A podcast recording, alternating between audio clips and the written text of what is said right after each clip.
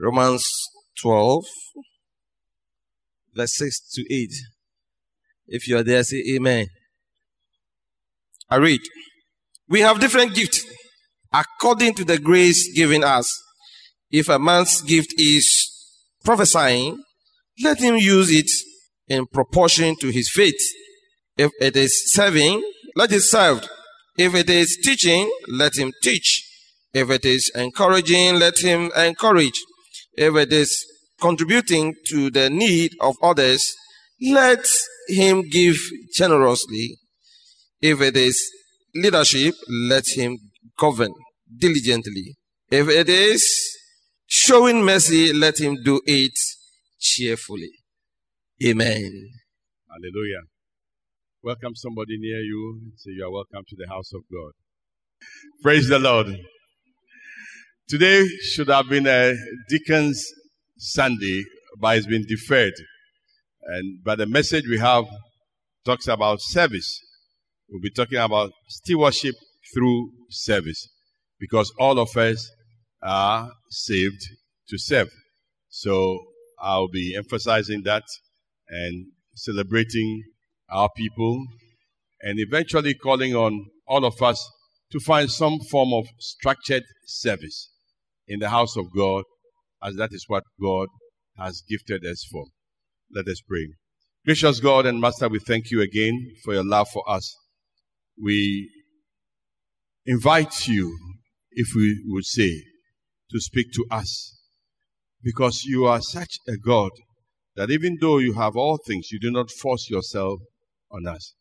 Therefore, with open hearts, may we hear you today and do your bidding. I ask this in Jesus, our Lord and Savior's name, and for his sake. Amen. Stewardship through service.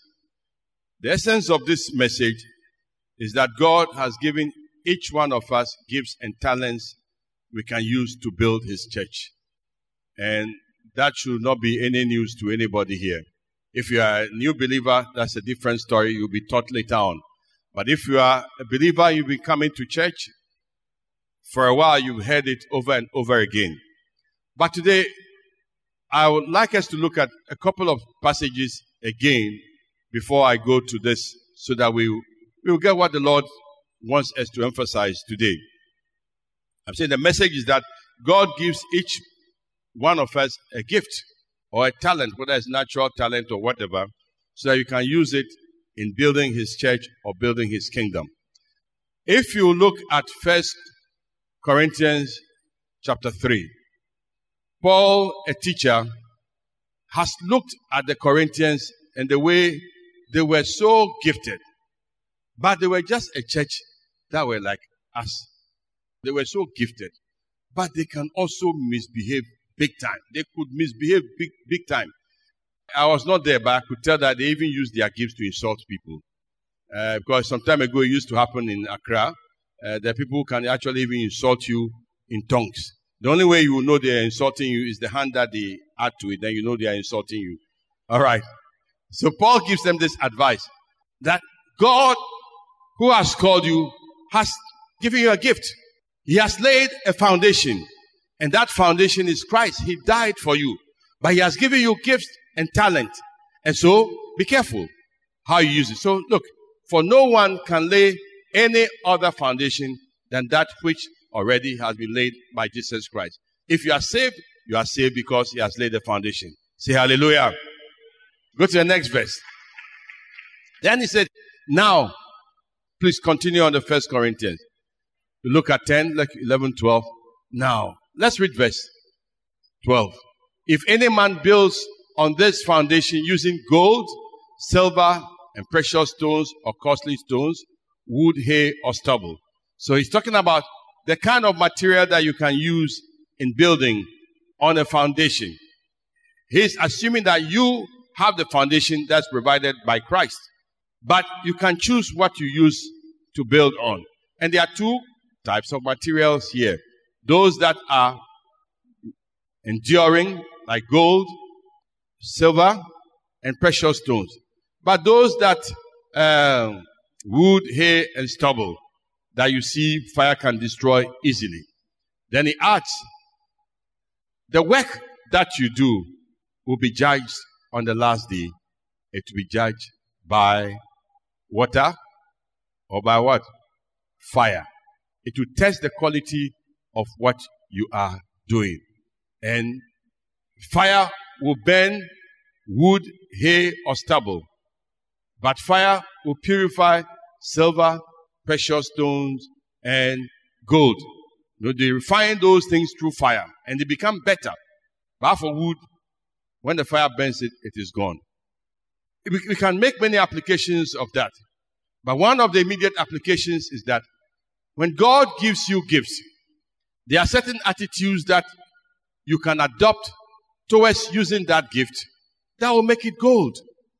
But you can also do it in such a way that the same gift you use, it becomes wood, hay, stubble.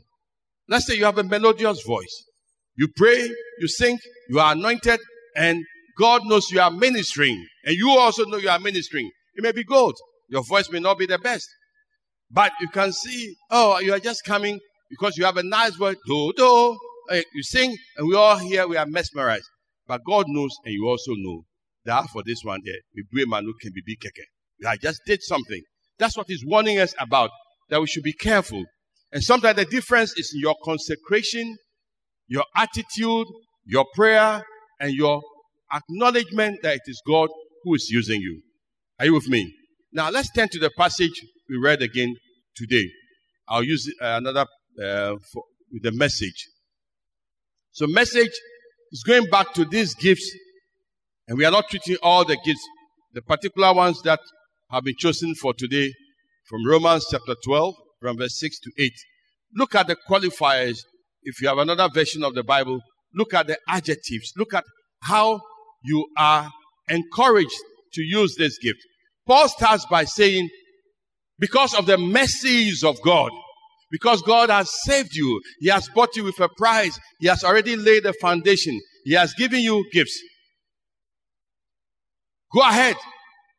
And whatever you are doing, do it without enviously, without enviously or pridefully comparing yourself with each other. Don't envy. Don't compare yourself with others. But those are the destructive tendencies. Now, then he says, or trying to be something you aren't. Trying to make yourself muhudios. Eh? What you don't have, you have it. What God hasn't told you, you add it to it.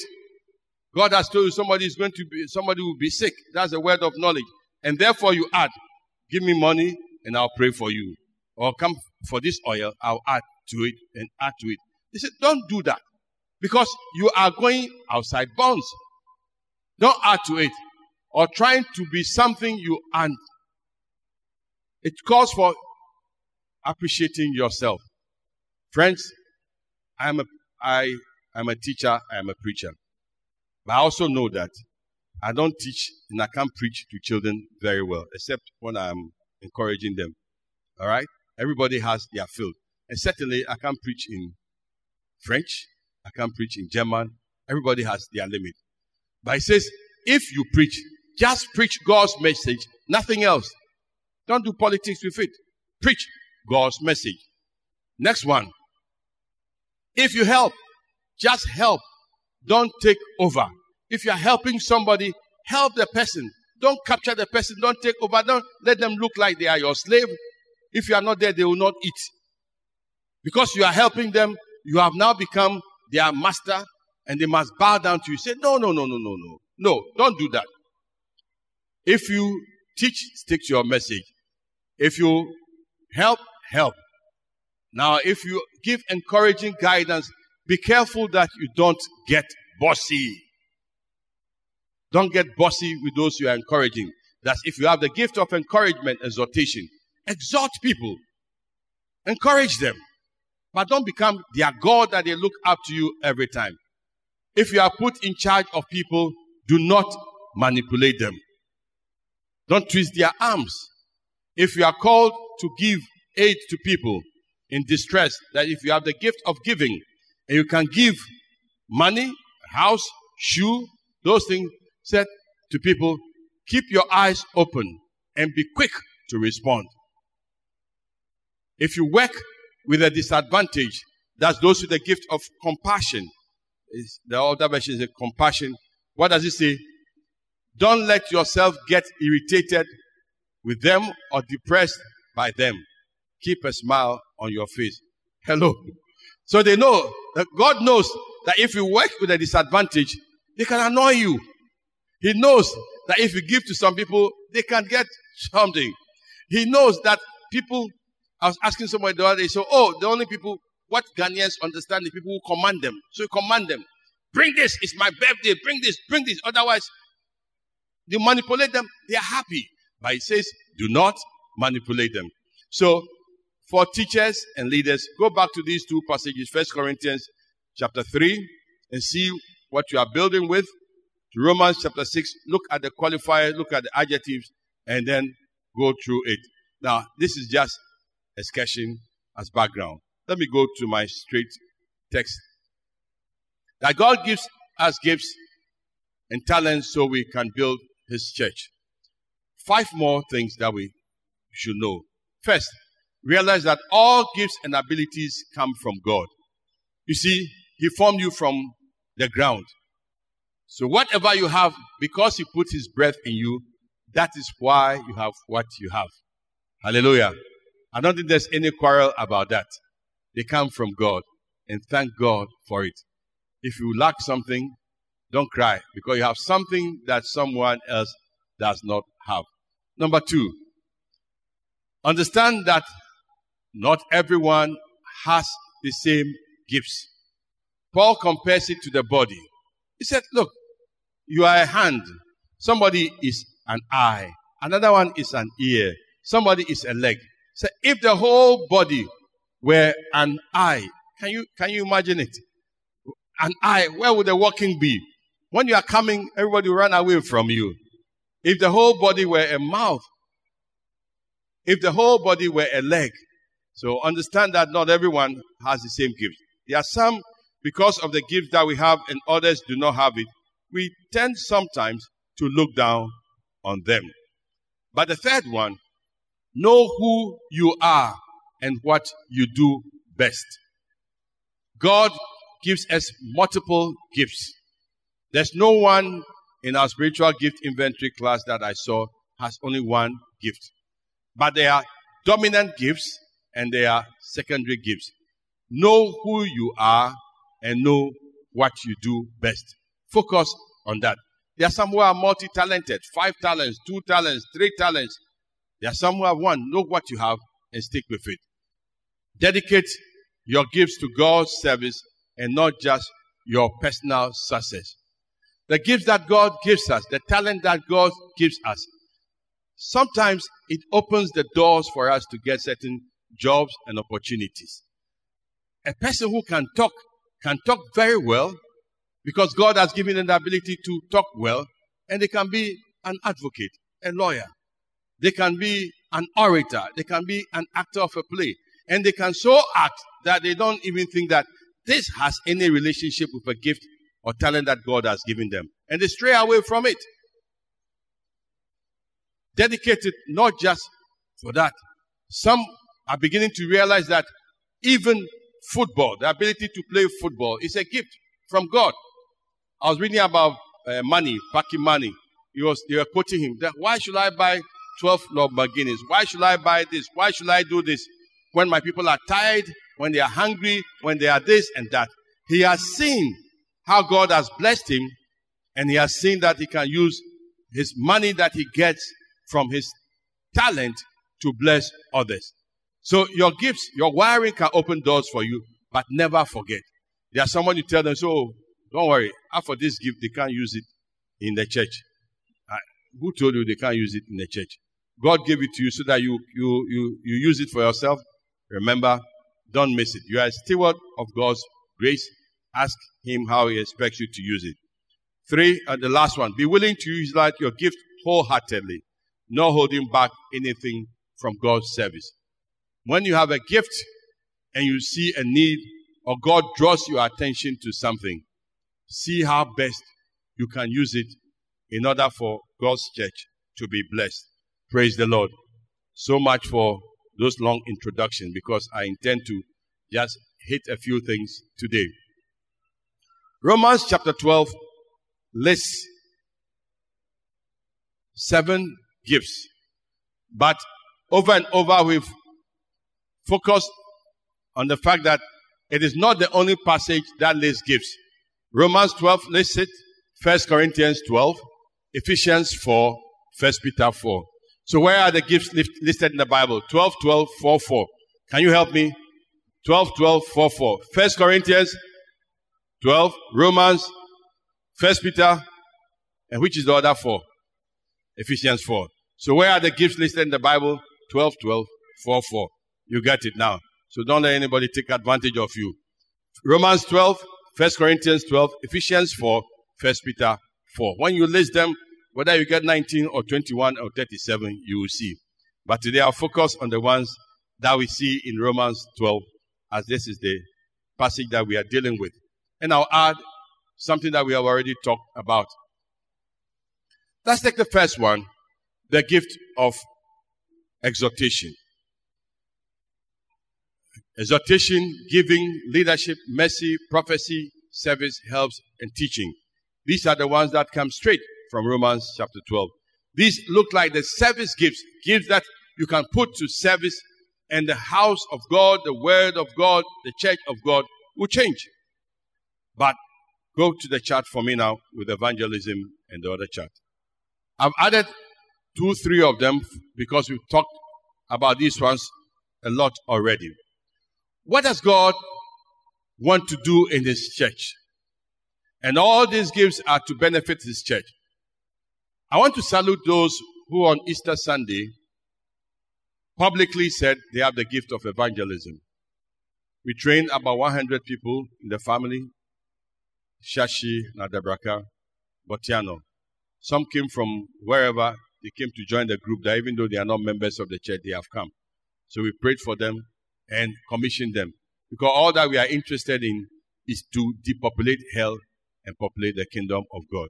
Hallelujah.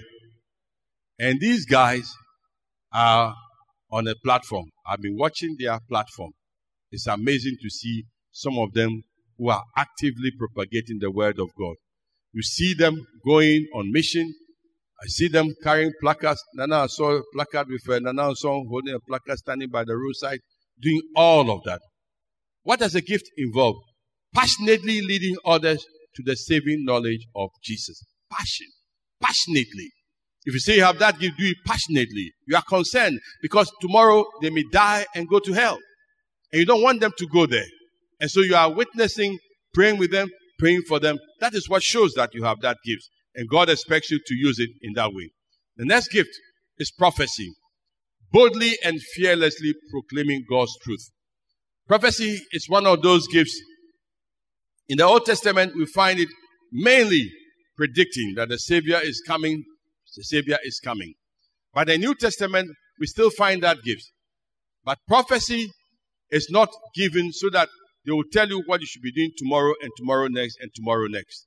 No, we walk by faith and not by sight. If you want to know every step that the Lord wants you to take, coming to you from somebody and not from the Lord, not through answering your prayer, not through reading the Word of God, I'm afraid you may be following magicians, astrologers, astronomers, and palm readers. Hello. You may be following them. Now, we, it is a valid gift. I'm not saying it is not. But sometimes our attitude towards these gifts and what causes the problem. That you don't think that you can move without somebody telling you whether you should go to the town, you should go to the funeral, you should not go do and that. And sometimes, if you go and ask the prophet, say something you force him, he will say something. And you find in the Bible that they say things that God said, I've not even thought about it. Yet they say it to you. They say it and you follow. Prophecy means boldly, stay, stay, stay with me. Prophecy means what? Boldly declaring what the Lord has asked you. And sometimes the prophet may not even understand what God says he should tell you. And he may not necessarily have a solution for you. You can ask a prophet, say, God says, don't go out. And then you say, so what should I do? You say, I don't know. Ask him. You have to ask him. But if you push him, you can say, okay, don't, don't go out. It means go and fast, go on the mountain. And nobody has said that. Fearlessly proclaiming God's truth. What has God said? And I can assure you that even in the Bible, some of the things that the prophet says, they do not understand. Isaiah prophesied six or seven hundred years before Jesus was born. His name shall be wonderful, counselor, prince of peace. And who is he talking about? We don't know. But when he came, they quoted from that same Isaiah. Said he's talking about Jesus 700 years later on. He's talking about him. There are things that have been said by John in the Spirit in the book of Revelation to comfort the people of God to know that God has the final say. So he had a lot of prophecies about the end times. John, did you understand? He did he had no idea what he was talking about. He was only revealing truthfully what God has asked him to share.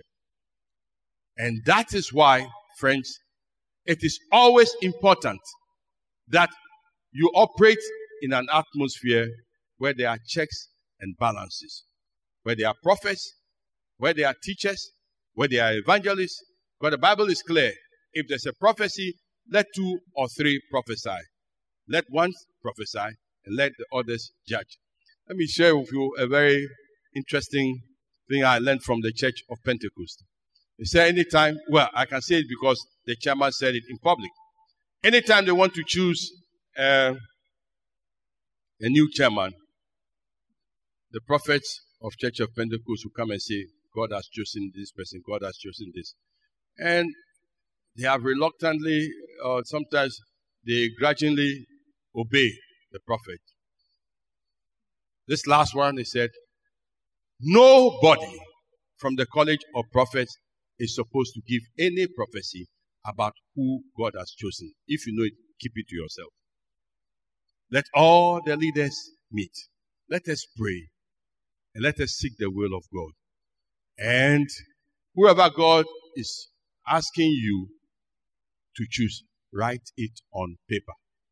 Let the paper declare your prophecy. Dika Amagachi, you are nodding your head. Eh? It's true. Eh? Your brother, your brother is an apostle. Let them write. Let them see.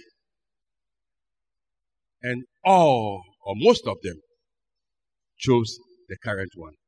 Does he feel God has appointed and anointed him? Yes. Can God work that way too? Yes.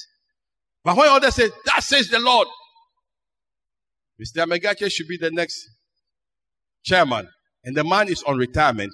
Now they go and bring in, everybody's wondering, ah, but this man is on retirement because it has happened to them. Somebody is about to go on, and the man to say, ah, if God says I should be the one to do it, ah, okay, I'll come. Meanwhile, the constitution says no, everything says no. They said, you are the one. And the guy comes and he's tired. He says, I'm saying, even those who have prophetic gifts and ministries and churches, learn to work within it and not let people be taken line, hook, and sinker. Next one. We went to the annual session and the prophet was teaching.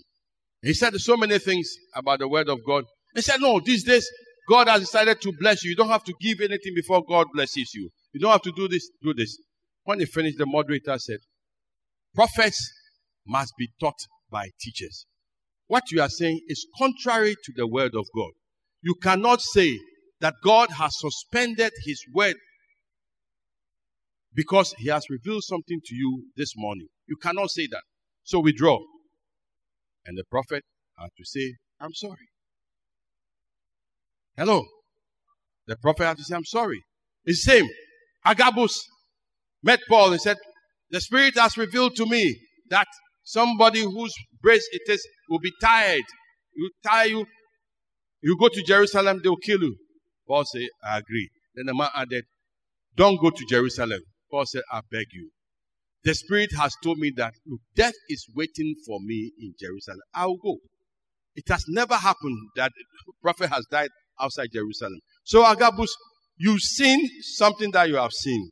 But as for the interpretation and the jara, keep it yourself. You hear me? Oh, you are quiet, eh? All right, okay, thank you. And so Paul said, I've heard you, but he'll go. And he went there. He had his troubles, but he knew God was with him in the trouble. Go to the next one. So teachers play their role. Exhortation, motivating others to action, application, and purpose. When you hear the word of God, and so what? What do we do with it? Or sometimes we become so discouraged. We know the word of God, but sometimes you get so discouraged. There are some people today, they call them motivational speakers. But you know, long before he had the ministry of motivational speakers, God himself had this motivational spiritual gift. They know exactly where you are heading. Or when you tell them, God tells them, look, motivate this person. We will not end. The whole of the book of Revelation is just telling you one story. Who has the final say? Jehovah has the final say. book of Psalms. Look, do not rejoice over me, my enemies. When I fall, I'll rise again. And there are people, when you are so discouraged, just say, my brother, I'm here. Just minister to me. Do we know those who in this congregation say they have the gift of exhortation? That you are discouraged? Life is beating you left and right. Confusion. You've lost your job. You are not getting what you want. Job is not going well. Marriage is not going well. You are confused. Health issues. And you are just don't, you don't even think you want to pray. There are others who can be motivated to action and they will encourage you. Like Barnabas stood beside Paul, that I know this brother. Paul, God has called you for a purpose and you must live to fulfill this purpose. And Paul himself got up and said, Yes, yes, yes, it is true. Hallelujah. Gift of exhortation. Then there's another gift, shepherding. This is a very big gift. There are people who oversee, train, feed, lead, and coach. A church is blessed when they have people who go out and bring them in, like the evangelist. But in the house, who are the teachers? Who are the shepherds? Who are those who oversee, who train, who feed, who coach, and who lead them? These are babies who are the ones who guide them. And not only babies, even up till the time when you are gone and you are no more, you will need teachers to teach you and to correct you. Do we listen to them? Today would have been celebrating the deacons ministry. That's why this thing comes in handy. Their task is overseeing, training, feeding, coaching, and leading. And sometimes they get bogged in a lot of things that are not their core. And sometimes because this ministry happens outside, some of us don't even see it, we don't even recognize it. When they ask people, what do deacons do? So they come and serve communion. Uh, I, I uh, you see, we don't, uh, the deacons were saying, Father, forgive them because they don't know what they are saying. Because that's not the only thing they do. There are a lot of things they do behind the scene. But this is the big part of it. Yes, our sheepfold and the small group ministries are weak because this part of the work has fallen into use. Some of the sheep who need to be shepherded have become goats and squirrels. You call them, they will not come. It is only when they are in trouble. I say, hey, deacon, hey, pastor, hey, shepherd. Hey. Then he starts stammering. Then you know they need help. But the shepherd will never refuse giving help to those who need help. But interestingly, when a sheep runs away from the sheepfold, they get themselves into trouble. When you leave the coverage and the protection of your house, you get yourself into trouble. So ask the prodigal son. His father is caring for him, praying with him. The brother is here, everything is in the home, and he decides to go. When he got into trouble, he came back. And so when you come back, the deacons will receive you. Because that's what we are here for. Because sometimes your own wounds will be there to remind you that where you went, you were beaten very well. You had some scars, broken leg, thorns in the flesh, and you came back with it We'll help bind the wound for you, but they will remind you that don't be a vagabond because a rolling stone gathers no moss. Is that your role? Are you called to doing that? But then last one he calls something, this one he calls something the gift of serving, providing practical help both physically and spiritually. People who have this type of gift are willing to put their gift or their service wherever it is needed. They may be big, big, big men or women in their company, in their factory, wherever, but in God's house, they are willing to serve as ushers, musicians, band boys, whatever, wherever the need is, providing practical help both physically and spiritually to help others. I was with uh, one of these uh, charismatic bishops, and uh, sometimes I get amazed at some of the things he was doing. Then one day I saw a young man beside him, and the young man was saying all kinds of things. So I asked him, Who is this? He said, You talk to me and find out who he is. He said, This man is a pilot. He says he feels called to help me. So he has resigned his job. He knows that, and God knows that my educational background is limited. So when we go to meetings, he just sits down quietly. Whatever they are saying, he's writing notes, he's systematizing it. If I'm supposed to give a response, by the time I am ready to give the response, he just pushes the iPad to me. And I said, Yes, as you were talking, and as the Lord leads, will they I'll read his speech, ditto, ditto, ditto. And it makes sense. Pastor, said, this man does it for you. He said, Yeah. I said, Really? So if you were not my friend, I wouldn't have told you. So, hello. That's somebody putting his help to help another person physically, spiritually. Because somebody has said that if you can you can fly an aeroplane, but you don't need to know how to repair that aeroplane. Mr. Kohini, I think you can tell that. Eh? Does your dad fly aircraft? He doesn't fly the aircraft, but he knows how to regulate it. That's right. He knows how to make sure it works well, but he doesn't need to fly it. So somebody can be flying the pastor, this and that. And there are so many of you who can see things wrong with any group. But you have the skill, you have the talent, you have the energy. Are you willing to serve and say, I can help here? And they do it without any fun, any fanfare, anything. They do it cheerfully. Any church that has people mobilized along these lines will go far. Hello. Because one can put to flight a thousand, two can put to flight how many? 10,000. These are the synergies that come from being in the ministry of God. And that is why God has given some people some gift. So don't tell me your archaeology, your zoology, your botany is not necessary here.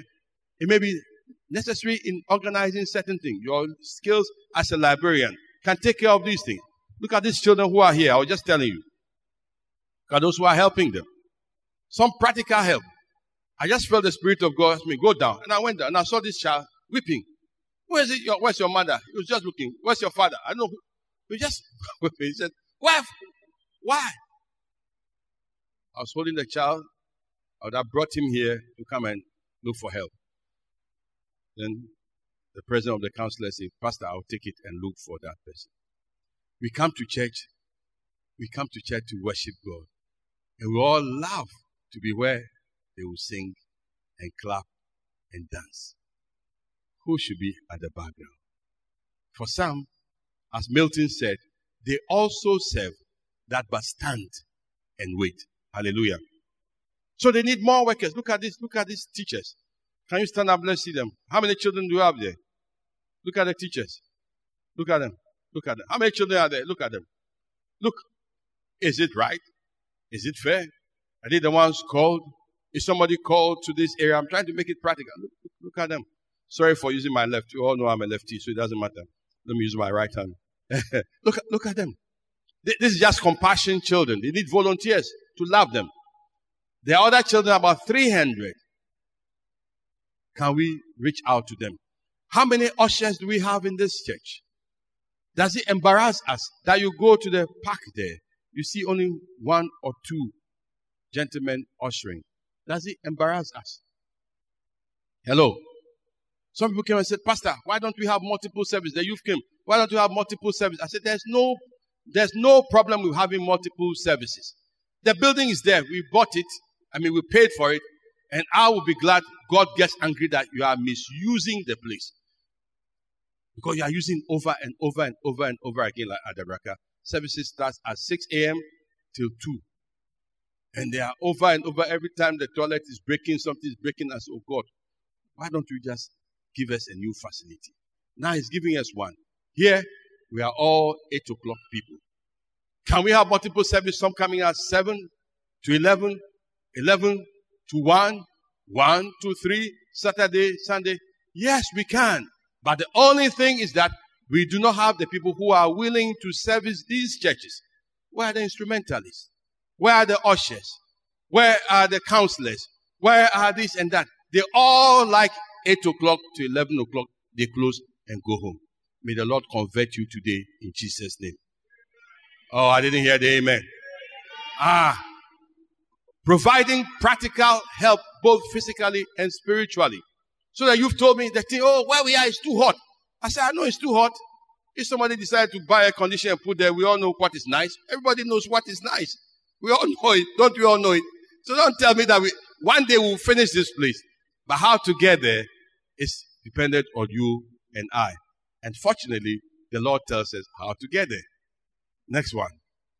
If you have the gift, this one, mercy, showing mercy. Identify with those in need and those who need comfort, welfare, farewell, the poor, the marginalized showing mercy, showing them.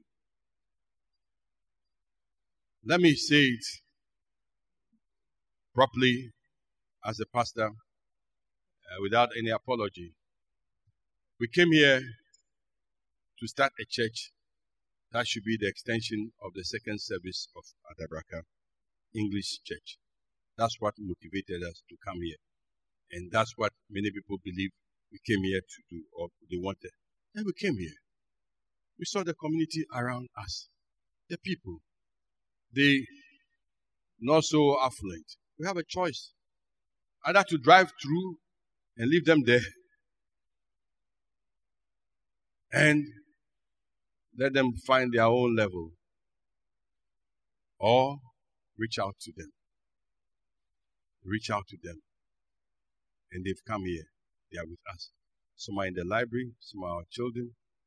And I promise you, some of them, hmm, when they are praying and they enter the room, I saw why uh, the room is filled with their glory. Hello, you understand?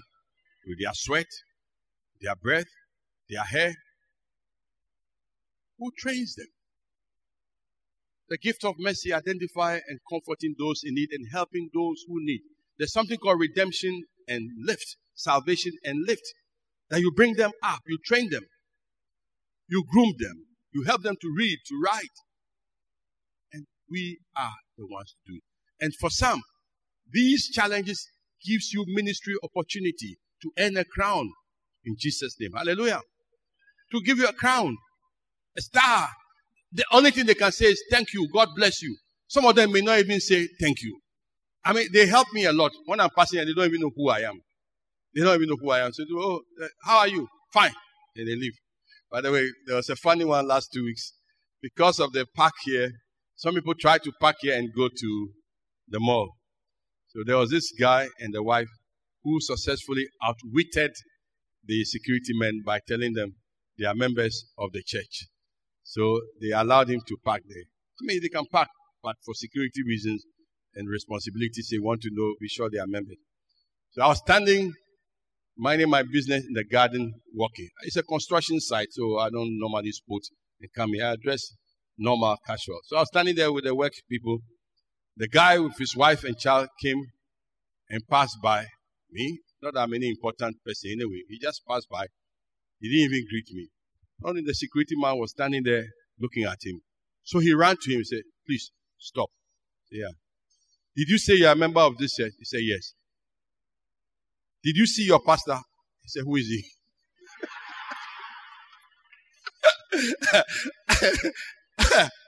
ah, you come to church here. but that, I had moved. I, I was standing there he, he just, he said, you didn't see him. I, you don't come to church here. I'm telling you, you don't come to church here. He said, yes. And they, my wife and I, we just want to go to the mall. I why don't you tell the truth? So the guy looked at me, the security, and I said, it's okay, it's okay. Now that he has told the truth, let him go. So the man looked and said, oh, pastor. Thank you. I had mercy on him. All I'm saying is that, so we came here and we found people who need the love and the help and the mercy of God. Remember what we read from the, from the message? Do it cheerfully. Do it without getting depressed. Hello. Go back to that message. Say, do it. Show mercy to those who need mercy without getting depressed. I think they, they got it. They read it back again. And so there are people here needing it that you can use your gift to help them. Two more, I believe. Now, just, don't worry. Don't go back to that one. We've dealt with it already. I'm teaching, so uh, let me just take my time and teach and finish in a couple of minutes. Giving, releasing material resources, whether they are money, homes, cars, clothing, shoes, material resources to further the work of the church of God. Giving. This assumes that you know that you are a steward.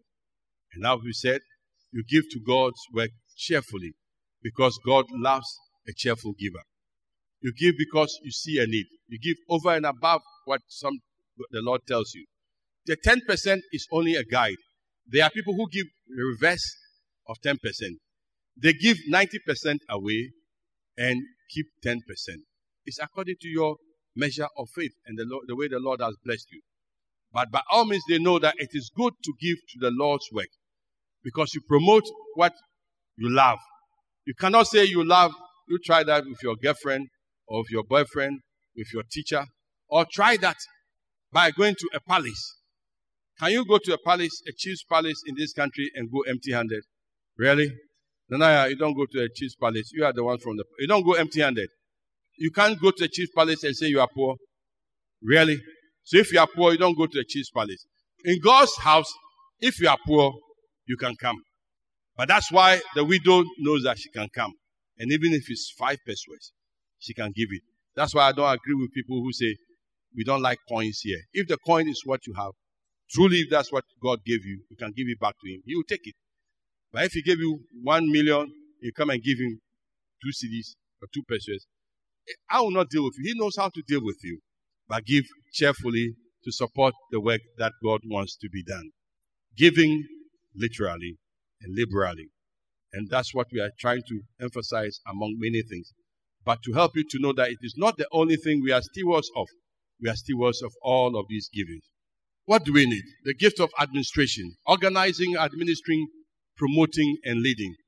There are people who are gifted in such a way that if you don't have them in a group, the group feels so disorganized. Church deals with structures. It's a human and spiritual organization. And so there's administration. Who is where? Who is in who is cheerful? Do they give their tithe? Do they have classes? Which classes? What's the age group? They have all these things that they do. I was pleasantly surprised some time ago going to a huge church in the US. And I saw a man drive to that church in a huge, one of those, they are big cars. I think their petrol is as cheap as water. So he drove there. And when the man got down, he was carrying a caddy, these thing that they use for cleaning. And I saw he had a glass cleaner, he had this uh, squeegee and towels and all these other things in it. I said, ah. Then he parked the car. Then he went to the front desk and greeted the lady. The lady, the lady took a chart and said, go to room 12, 13, 14. So I was standing there looking. I said, ah, is this man the janitor of this church? And he came with this car.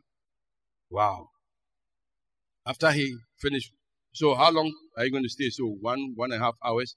But if he gets done quickly, I'll go back. When he was still moving around the church, when the man sat in his car, and Out of curiosity, I just went beside him and I saw that he had some suit and briefcase at the back. So I went to the front desk. What is this? I said, Oh, this man is a church member. He works in a bank not far away. He has put his name down for cleaning three classrooms a week. So he comes to clean it. He said, For what? He said, That's the service that he thinks he can offer. Do you pay him? He said, Oh, no, no. Pay him what? Didn't you see the car he came with? Didn't you see he brought his own thing? So he I said, Ah, but how do you get him? Said, Yes. We ask volunteers to do what they need to do. We schedule them. We administer them. And so this church that sees 15,000 people has 11 caretakers. The caretakers, our job is to invite these volunteers to come and clean here. And we make sure they have the facilities, everything is in place. We use our, we organize them, we administer them, we promote them. And if they won't come, they tell us that we tell some other people to come.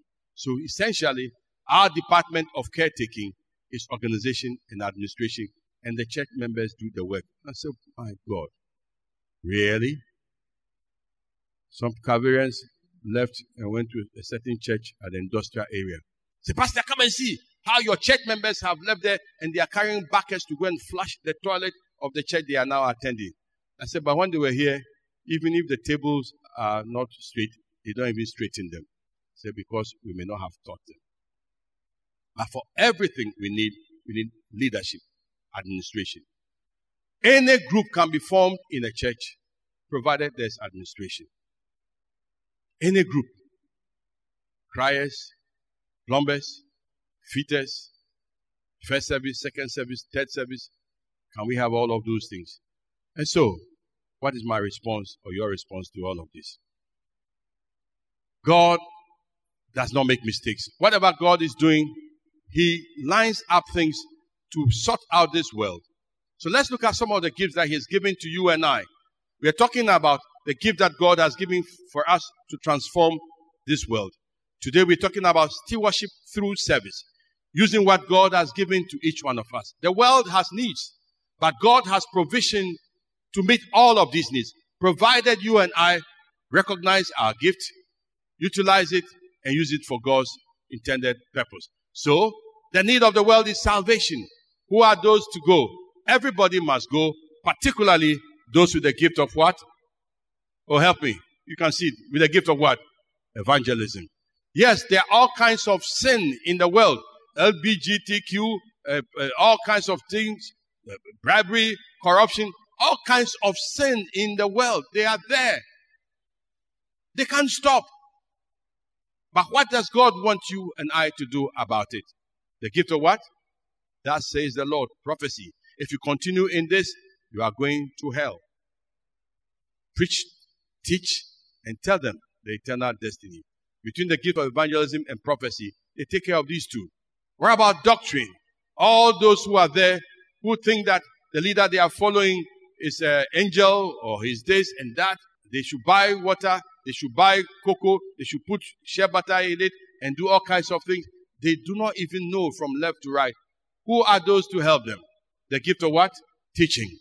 Are you teaching someone? The new people who have come, are we teaching them? There are some who have heard a lot, but they can't decide between truth and error. Or they are just discouraged. They need to know who can help them. They are even discouraged. They don't know whether God is still alive, God can help them or not. Who can help them? They are Christians.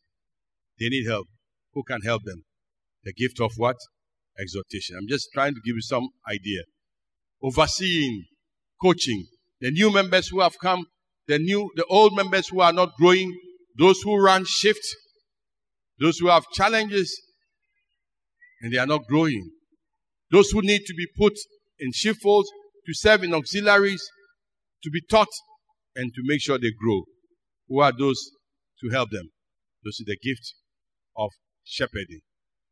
There are some who need comfort, direction, to be trained as children or as adults. They have needs.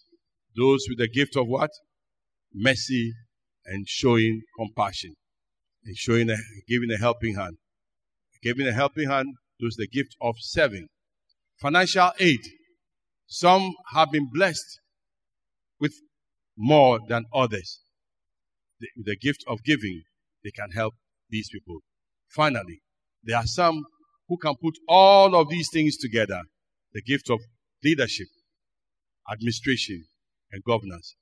Friends, God says if we do these things, we'll have a better organized world and a better organized church. Today I'm making one particular appeal before I come to the altar call.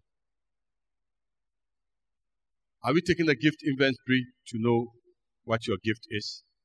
If not, we do have some available or go online. This is English service. Go online that you want to do something.